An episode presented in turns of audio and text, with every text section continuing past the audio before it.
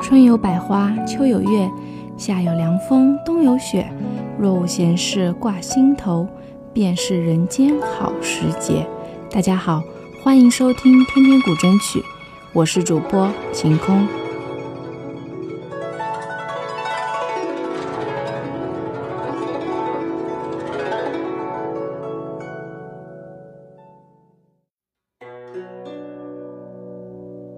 一九四八年深冬，一名男子在四十一岁生日那天收到一封厚厚的信。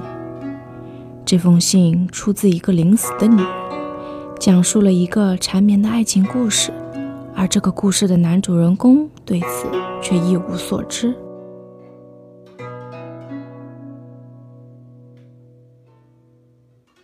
故事始自十八年前。一个女孩十三岁时爱上了住在隔壁的作家，后来小女孩因家中变故搬到了别处，但她却始终无法忘记曾经住在隔壁的作家。几年后，小女孩以学生身份回到原来的住处，与作家重逢，但作家对这个曾经住在隔壁的小女孩没有任何印象。作家因事离开。并表示回来后马上与他联系，至此却杳无音讯。女孩在绝望的等待中，发现自己怀孕了。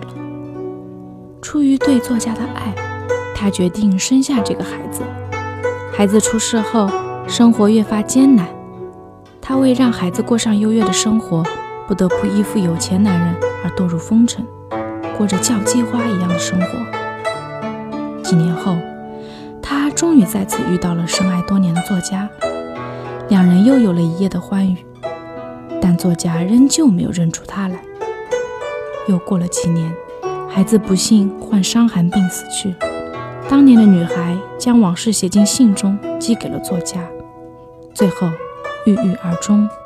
这是电影《一封陌生女人的来信》所讲述的故事，而现在所放的《琵琶语》。正是这个电影的插曲之一。脱离电影单听曲子，就是个悲伤又凄美的爱情故事，哀伤婉转又百折千回，让人仿佛穿越千年，看到闺中哀怨的女子受尽了情伤，有诉不完的衷肠。影片的最后，男主看完信后落了泪，一幅幅画面在他脑海里显现，他终于记起了他。才感觉到了这不朽的爱情，记忆慢慢复苏，思念无路可遁，而那个陌生的、看不见的女人，在他悔恨的泪光中，犹如远方的音乐，美好但不可触及。爱不是谁都有幸体会到的，有时你有颗童心，或许就够了。我是主播晴空。如果您喜欢本期节目，欢迎大家分享到朋友圈，收听中国古筝网的微信订阅号，并参与留言评论，就有机会获得中国古筝网为大家提供的精美礼品。